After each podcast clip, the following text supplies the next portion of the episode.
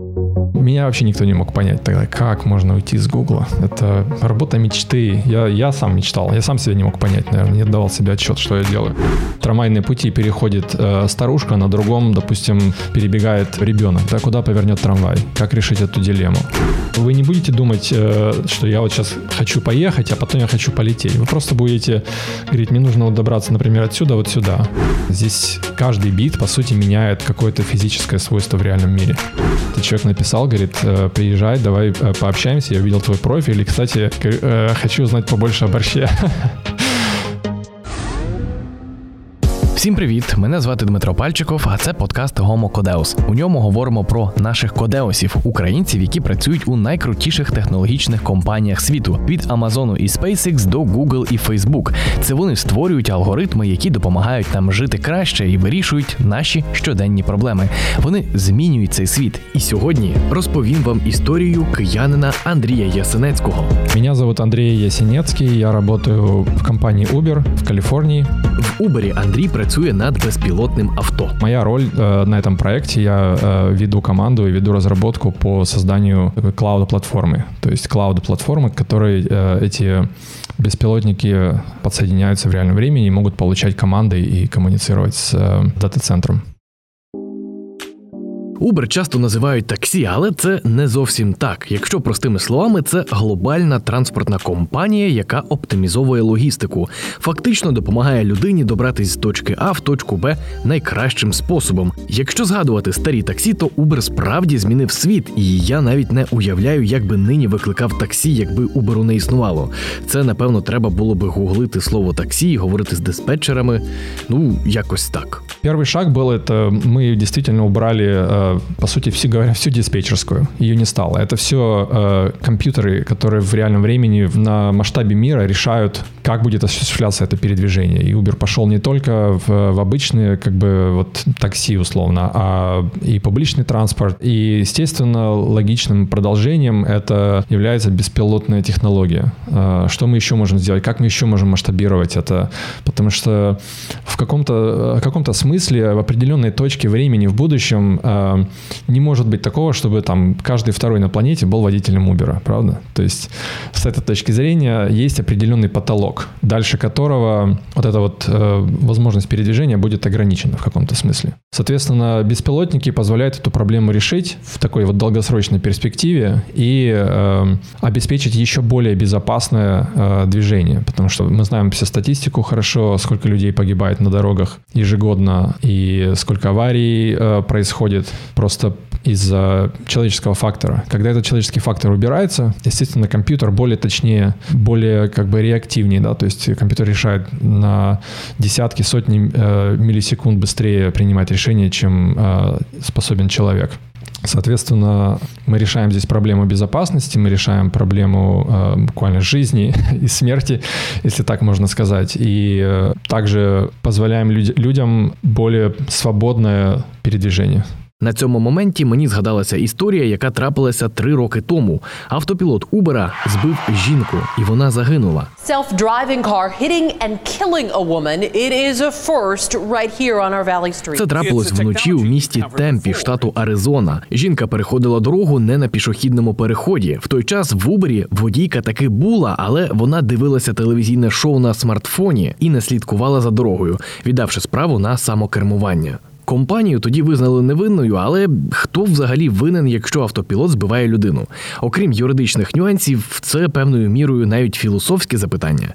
Тому цікавлюсь в Андрія, як в компанії взагалі підходять до вирішення таких питань. В первую очередь, э, нет такого, чтобы автономная система программировалась заранее на, э, как бы, условно говоря, на поражение, да, то есть эм, программируя систему э, с точки зрения того, что нам нужно решить, кто выживет, а кто нет, это уже э, как бы неправильная философия в этом смысле. Тобто машина не намагається за долю секунди вирахувати, кого рятувати. Да, то есть вот это вот принятие решений. Известная э, проблема троллейбуса, да, как ее тролли проблем, как ее описывают, это куда повернуть трамвай. На одном пути э, трамвайные пути переходит э, старушка, на другом, допустим, перебегает э, его ребенок, да, куда повернет трамвай, как решить эту дилемму. Но эта дилемма не решается, потому что любая жизнь, она бесценна. Вот, поэтому невозможно ей систему э, запрограммировать, исходя из такой философии. Философия должна быть совершенно другая. Мы не программируем систему на поражение, наоборот, мы э, программируем систему как бы с идеей наибольшей безопасности. То есть э, в, система не способна принять такое решение как и человек, в принципе, не способен скорее принять решение. Э, в такой ситуации, как правило, человек действует интуитивно, пытаясь предотвратить э, все возможное, любую э, ситуацию в этом случае, да. А, также и система, то есть система должна уметь остановиться, избежать любого столкновения а, не за счет, как бы не ценой кого-то в этом случае, а, ни пассажира, ни пешеходов, и так далее. И систему, которую мы программируем, мы программируем, допустим, с идеей того, что она наиболее похожа на человеческое поведение, но лучше с точки зрения реакции. То есть если, скажем так, скорость нашей нервной системы передачи сигнала, допустим, от мозга до стопы занимает, я точно уже сейчас не помню, но, по-моему, а, сигнал проходит 2 метра за полторы секунды или что-то в этом роде, или за секунду по нашей нервной системе. Соответственно, реакция компьютера, ну, на порядок быстрее, да, за миллисекунды буквально, да, то есть там за 50 миллисекунд, за 10 миллисекунд, чтобы сработали тормоза, но никакой человек э, никогда в жизни так быстро не среагирует на ситуацию. Тогда проблема скатывается, по сути, нам нужно просто больше данных, нам нужно больше тренинга, нам нужно больше дорожного времени, э, нам просто нужно максимизировать э, нахождение машины во всяких возможных и невозможных условиях, так, чтобы натренировать до наиболее максимального, оптимального уровня, скажем так. Іронія долі Усе почалось майже 30 років тому. Десь тоді семирічному Андрію подарували книжку з прикладами таких собі комп'ютерних програм. Андрій їх усіх переписував на свій комп'ютер пошук 1 і дивився, як на екрані вимальовуються різні геометричні фігурки. В той час тато хлопця працював на залізниці, навіть був начальником столичного вокзалу, тому очевидно дуже хотів, аби син пішов його шляхом. Натомість Андрій пригадує, що транспорт для нього тоді було ну взагалі ні туди, ні сюди. Мені казалося, як-то далеко від компьютеров настолько, что ну, я ничего нам не смогу сделать, я буду несчастливый. Вот. И я просто в какой-то момент сказал, что как бы мне э, папе э, сказал, что мне, мне транспорт не интересен, мне твоя работа не интересна, мне хочется заниматься компьютерами. Это было и предметом разговора, в общем-то, куда идти учиться. Либо идти учиться на транспорт, либо э, все же идти учиться компьютерным наукам. Естественно, пошел учиться компьютерным наукам. Но иронично, ты прав, что мы вернулись, прошли полный круг, как бы вер...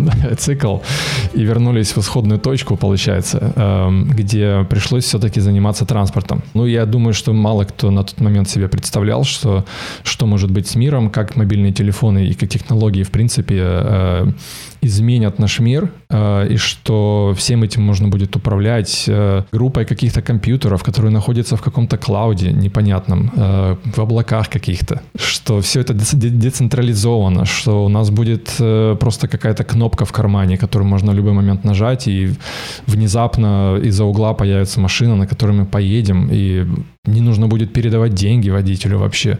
Но мы пережили эпоху целую э, интернета, глобального роста интернет-сервисов и устройств, которые дали нам доступ фундаментально вот как бы к этой технологии. И, по сути, мы последние 20 лет мы занимались тем, что строили вот эту фабрику, да, мы строили э, этот слой, эту инфраструктуру, на основе которой теперь мы можем начать решать э, настоящие большие глобальные э, проблемы. Транспорт одна из них, э, медицина другая, э, вторая, допустим, и так далее. То есть очень много других проблем, которые просто лежат на поверхности, их никто не трогал. То, что решает Uber у себя, это сложнейшая математика. И что, что сложного еще в этом, это то, что это в физическом мире все происходит. Это не компьютерные биты, которые бегают между серверами и э, что-то там онлайн меняется на какой-то страничке, да. Здесь каждый бит, по сути, меняет какое-то физическое свойство в реальном мире. Але Убер був згодом, і до нього ми ще повернемось. Загалом життя Андрія ділиться на два періоди: до 2011 року і після, адже саме тоді він потрапив в компанію Google і переїхав у Сполучені Штати. Там він провів 4 роки. Каже, це була мрія усього його життя. В Україні він навіть організував спільноту прихильників Google і просував інженерний бренд компанії, виступаючи на різних конференціях. Коли Андрія взяли таки в Google, до речі, не з першого разу, у нього навіть певний час був так званий синдром самозванця. Я думал, что а, я как бы представляю себя хорошего инженера, у меня уже была какая-то э, за спиной какой-то опыт, э, репутация э, в Украине. Но попав в Google, я понял, что я вообще ничего не знаю еще. Я нахожусь где-то на самой начальной ступеньке, наверное, своей карьеры. А, несмотря на то, что я до этого имел уже лет пять как бы опыта. Но я понял, что есть совершенно другой уровень э, работы над продуктом, уровень знаний, подход вообще другой, да, другая философия. Я познакомился с кучей э, талантливейших людей. Э, у меня первый, первый год или полтора у меня был такой вот импостер синдром, что я просто э, либо не дотягиваю, либо вообще как меня сюда взяли. Э, мне было совершенно непонятно появлялась какая-то даже вина, что, может быть, на мое место кто-то другой должен был быть, вот, и так далее. Так тривало півтора роки, поки Андрій не почав здобувати свій унікальний досвід і демонструвати перші досягнення. Спочатку він працював в команді Google Analytics, а потім і в експериментальному підрозділі компанії. Ідея була забезпечити інтернет у всьому світі. Вони запускали у стратосферу кулі розміром з тенісний корт, які транслювали LTE з'єднання, щось типу Старлінка Ілона Маска, тільки від Google. Так ось у 2014 році Uber сам знайшов Андрія через соціальну мережу LinkedIn. В своєму резюме програміст записав, що окрім технічних скілів, він ще вміє варити смачно борщ. И це, здається, спрацювало. Человек написал, говорит, «Э, приезжай, давай э, пообщаемся, я увидел твой профиль, и, кстати, э, хочу узнать побольше о борще. я сразу увидел, что да, человек потрудился, написал. Более того, он нашел мой email. Это был не, не in-mail в LinkedIn, когда можно внутри послать, а именно directly на, напрямую на мой э, персональный, персональную почту. Я сразу ответил, говорю, да, мне было бы интересно, и с удовольствием расскажу про борщ. Але тоді це був ще не той Uber, який нині працює по всьому світу і має близько 100 мільйонів користувачів щомісяця. Це був стартап, який навіть не оцінювався в мільярд доларів. Меня пригласили на, просто на кофе. И когда я услышал впервые о том, как бы вот видение на следующие 20 лет, э, вообще, что оно есть, и, и какое это видение, э, ну, да, это в каком-то смысле взорвало мне мозг. Я просто э, по дороге домой уже, э, сидя в Uber, Эм, написал этому человеку, говорю, да, давай делать интервью, я готов на следующий день идти на интервью. Но меня вообще никто не мог понять тогда, как можно уйти из Гугла. Это работа мечты. Я, я сам мечтал, я сам себя не мог понять, наверное, не отдавал себе отчет, что я делаю. Вот, как бы какая-то компания, такси, там, как бы, что это такое? Э, приложение, что ли, делать какое-то э, под э, телефон. Вообще непонятно, да, было на тот момент. Так Андрій і опинився в компанії. Перші дні на новому місці йому запам'ятались. Ну, я пришел в Uber, я смотрю, и со своим, естественно, опытом из Google, где все вылизано великолепно, все стандарты везде, потрясающие системы, все смасштабировано. Вот, я пришел в Uber, смотрю, так, здесь ничего нет. Это такой стартап, вроде бы на тот момент э, в компании уже было, может быть, э, чуть меньше тысячи человек, но все равно это сейчас, кстати, к слову, больше 15 тысяч, по-моему, или что-то в этом роде. То есть компания была совсем маленькая, а количество инженеров так вообще было около 200 или даже меньше. И я посмотрел, что э, так, ничего нет, но это интересно, потому что я же знаю, как все должно быть построено в хорошем смысле. Вот. Я видел, ну, на, на тот момент для себя я видел идеал, поэтому, э, естественно, сразу же инстинктивно хочется предложить, а давайте вот сделаем вот так, только еще лучше, например. Вот возьмем э, как было в Гугле, вот оно было так, но вот это вот мы выбросим, а сюда добавим еще вот это, и будет э, лучше и больше подходить, например, под нашу конъюнктуру, то есть более такой адаптивный вариант. И это мне, конечно же, э, супер помогло, как в карьерном смысле, так и сделать большой вклад в компанию на ранней стадии, оставить свой след, так сказать, э, в истории компании. Некоторые из этих систем, они все еще э, как бы в core используются, то есть они все еще в продакшене, и это дает ощущение какого-то ну, собственного достижения, что как бы вот оно останется еще на несколько лет точно. Вот уже 6 лет пробыло, и еще будет, наверное. За два місяці Uber став єдинорогом і одразу коштував кілька мільярдів доларів. Компанія тоді росла просто неймовірно швидко, експоненціально. За шість місяців після статусу мільярдної компанії ціна подвоїлась. Ще за півроку знову подвоїлась. У 2016 році Uber вже оцінювався у 50 мільярдів доларів. Але окрім оцінки, зростали також і замовлення, навантаження на сервери, інфраструктура, персонал і купа всього. Естественно, проблемы, которые возникали, тоже имели очень уникальный характер, так как я упоминал, уже не было инфраструктуры, допустим, какой-то, которая бы поддерживала этот рост. Надо было все быстро перестраивать, менять. Представь себе вот э, трассу, хайвей, на, по, по ней мчится автомобиль на скорости, я не знаю, 70 миль в час. А тебе приходится, и тебе нельзя останавливаться. Этот автомобиль — это вот Uber, и тебе нельзя останавливаться, и тебе приходится придумать, как менять колеса на ходу. Вот э, так, чтобы не замедлиться, а еще, а, а, а оно еще больше ускоряется, скажем так. Андрій в Убері вже 6 років. За цей час чи не найбільше він пишається тим, що з командою розробили алгоритм, який краще вираховує вартість поїздки. Умовно, вокзал. Там практично вічний попит, від чого ціна зростає, бо люди постійно прибувають. Але якщо ви там живете, невже ви приречені на постійний підвищений тариф? Раніше були б, напевно, тоді Uber використовував великі, так би мовити, геолокаційні куполи. Кілька таких покривали усе місто. Але Андрій і команда придумали інший спосіб маленькі шестикутники, які геометрично досконаліші і справедливіші, особливо для людей, які живуть біля дуже людних місць. Переход на эти маленькие шестиугольники эм, позволил решить эту проблему в глобальном масштабе, но теперь представьте себе, что это нужно масштабировать на весь мир. Сколько таких шестиугольничков нужно, чтобы покрыть весь земной шар? Ну, за исключением, допустим, океанов, э, мы их вырезаем. То есть э, сколько нужно? Это несколько миллиардов. И для каждого этого шестиугольничка каждые три минуты, две минуты нужно высчитать э, новый, новый коэффициент, новый показатель спроса. То есть, соответственно, это увеличило нагрузку на системы э, просчета э, на несколько порядков сразу. Э, поэтому приходилось решать не только э, вот эту вот алгоритмическую проблему, но еще и инфраструктурную проблему, как это все масштабировать на весь мир. Нужно было поменять полностью всю инфраструктуру, э, выбросить все старое, заменить новыми, потому что новая геометрия, новые э, алгоритмы графа, новые э, как бы подсчеты, э, новые алгоритмы подсчеты, э, много новой математики. То, то, чем я горжусь, это то, что я был в команде, которая по большому счету нам дали эту задачу, нам нужно было ее решить, ну, чуть ли не за несколько месяцев, наверное. Вот. Цікаво, що Uber в кожній країні дуже відрізняється, навіть інколи кардинально. Усе тому, що офіси компанії локалізуються, адже в кожній країні є свої такі культурні та інфраструктурні особливості. Наприклад, в Україні це її величність маршрутка. Тому Uber шаттл є тільки в Україні. В Нью-Йорку про таке не чули. У них натомість є Uber вертоліт та Uber катер. Гроші, Андрію, скільки ти заробляєш? Або от що ти собі можеш дозволити? В моем случае немножко по-другому, потому что э, мне повезло то, что я в Uber пришел рано. Э, очень рано, скажем так.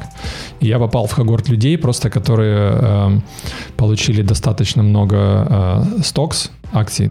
И поэтому, как результат, э, заработали очень много денег, когда Uber вышел на IPO два года назад. Поэтому э, мой случай, наверное, чуть более уникальный, чем обычный. Но как бы э, в результате этого позволить могу много. По большому счету все, что, э, все, что хочется, наверное. Я, в принципе, э, мог бы позволить и не работать даже. Вот. Э, но оказалось, что эй, мне не так много нужно.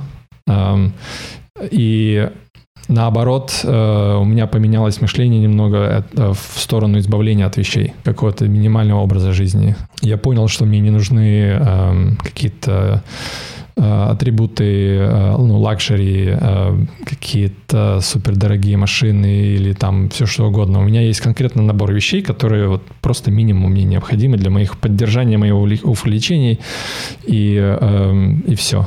Эм, по сути, как бы на этом э, все заканчивается. Это ну, сложно понять в ретроспективе. Я всегда думал, вот если бы у меня было как бы много ресурсов, я бы, наверное, вот... Э, но со временем, когда, когда это приходит, оказывается, что это все не нужно вообще просто. Вот. Не знаю, есть люди, которые там любят тратить деньги на дорогие машины. Вот их, им просто нравится. Но мне, э, я просто знаю, что если я куплю какую-нибудь такую машину э, экзотическую, она у меня будет все время стоять в гараже. Просто 99,9% времени она мне не нужна. А если э, хочется поехать и, не знаю, кого-то удивить, так можно просто арендовать, э, покататься и отдать. Зачем ее иметь? Кстати, одна вот такая еще курьезная история. Буквально за два дня до того, как я э, попал в Uber, я продал свою машину. С тех пор у меня ее не было. То есть вот с 2014 года у меня не было машины. Что самое интересное, в тот момент, когда я ее продал, продал я понял, хм, действительно, я вот поверил э, в это видение, э, про которое мне рассказали, потому что я сам только что ее продал, потому что она мне стала буквально не нужна. Она стояла в гараже все время, и затекли свечи, там э, перестал работать аккумулятор в ней. В итоге мне пришлось ее еще вызывать эвакуатор, чтобы вытащить с, с паркинга и, и, и дотолкать ее до ближайшего этого вот сервиса, где ее просто купили. Вот. А, и на этом моя история с э, автомобилями как бы э, закончилась. Ще й гроші витратив на евакуатор. Вот именно.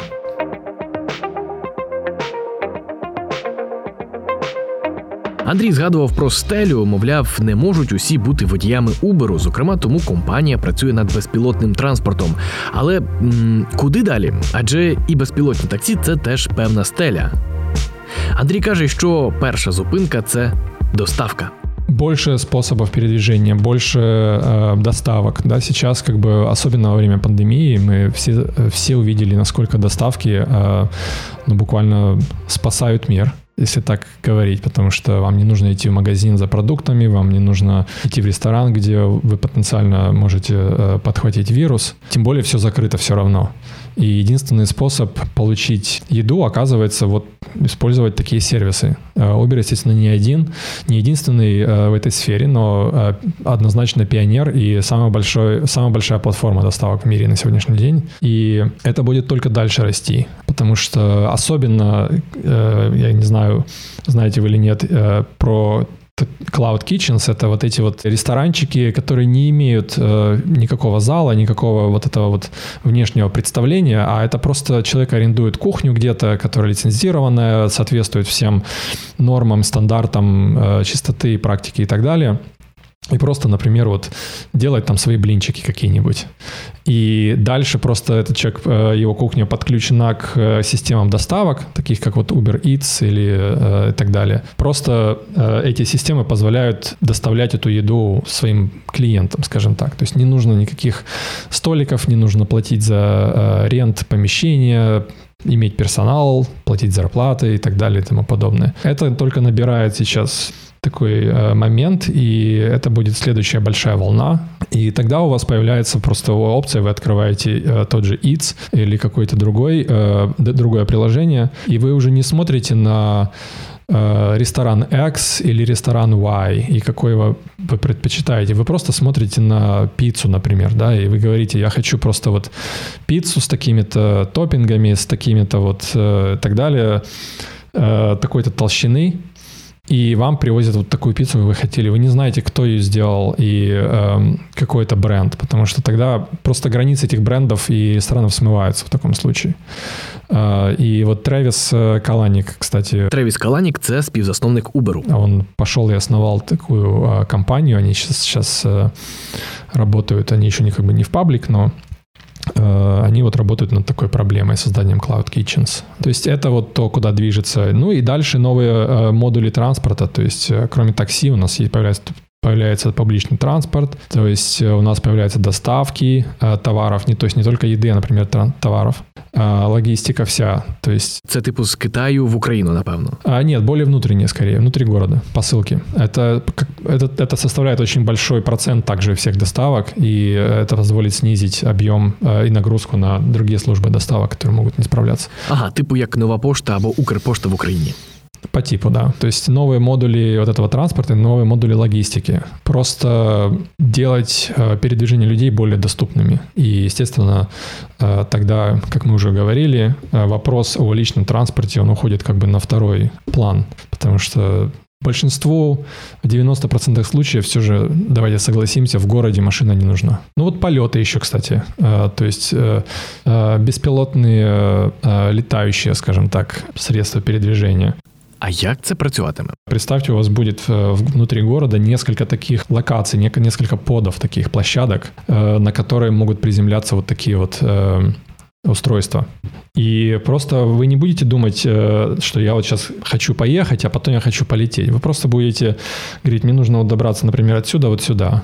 И Uber уже будет сам складывать наиболее оптимальный э, способ туда добраться, и у вас может быть так, что за вами приедет машина, вы доедете до одного из таких э, посадочных локаций, там уже у вас будет ждать вот такая вот такой транспорт, вы просто сядете, он взлетит, перелетит на другую, как бы на другую сторону города, скажем, если вам далеко ехать, да, на, на такую же локацию, и там уже вас будет ждать следующий Uber. Но вы не будете просто об этом думать, потому что вся логистика за вас уже решена. Фільм П'ятий елемент це реально чи таки з області фантастики? От літаючі таксі, це коли? Я просто спілкувався раніше з багатьма експертами в транспортній галузі, і, зокрема, цю тему ми піднімали. То вони скептично ставляться до цього. Дві причини: технічна, очевидна, та поки що рано, та безпекова, адже ризики зростають в неймовірних масштабах. Якщо автомобіль, наприклад, припаркується так в скеляну висотку, то потенційні втрати суттєво будуть більші ніж якби це було на дорозі. До пятого элемента далеко точно, но Потому что, да, в загруженном городе никто не хочет, чтобы это такси упало на голову, да, естественно, это, это логично, и до тех пор, пока эта технология не будет настолько откатана и безопасна, как, как любой другой вид транспорта, к которому мы привыкли, вот, то, естественно, этого не будет. Что будет, это вот такие перелеты на, на более длинные расстояния. Например, за город. Скорее всего, эти посадочные локации будут расположены где-то на границах города, где э, мало людей, мало э, транспорта и так далее, где просто риски меньше. Это гораздо ближе реальность, чем пятый элемент. Андрій живе у США вже 10 років. За цей час зрозумів, там справді присутній дух свободи та індивідуалізму. Це те, що найбільше контрастує з життям в Україні, каже він.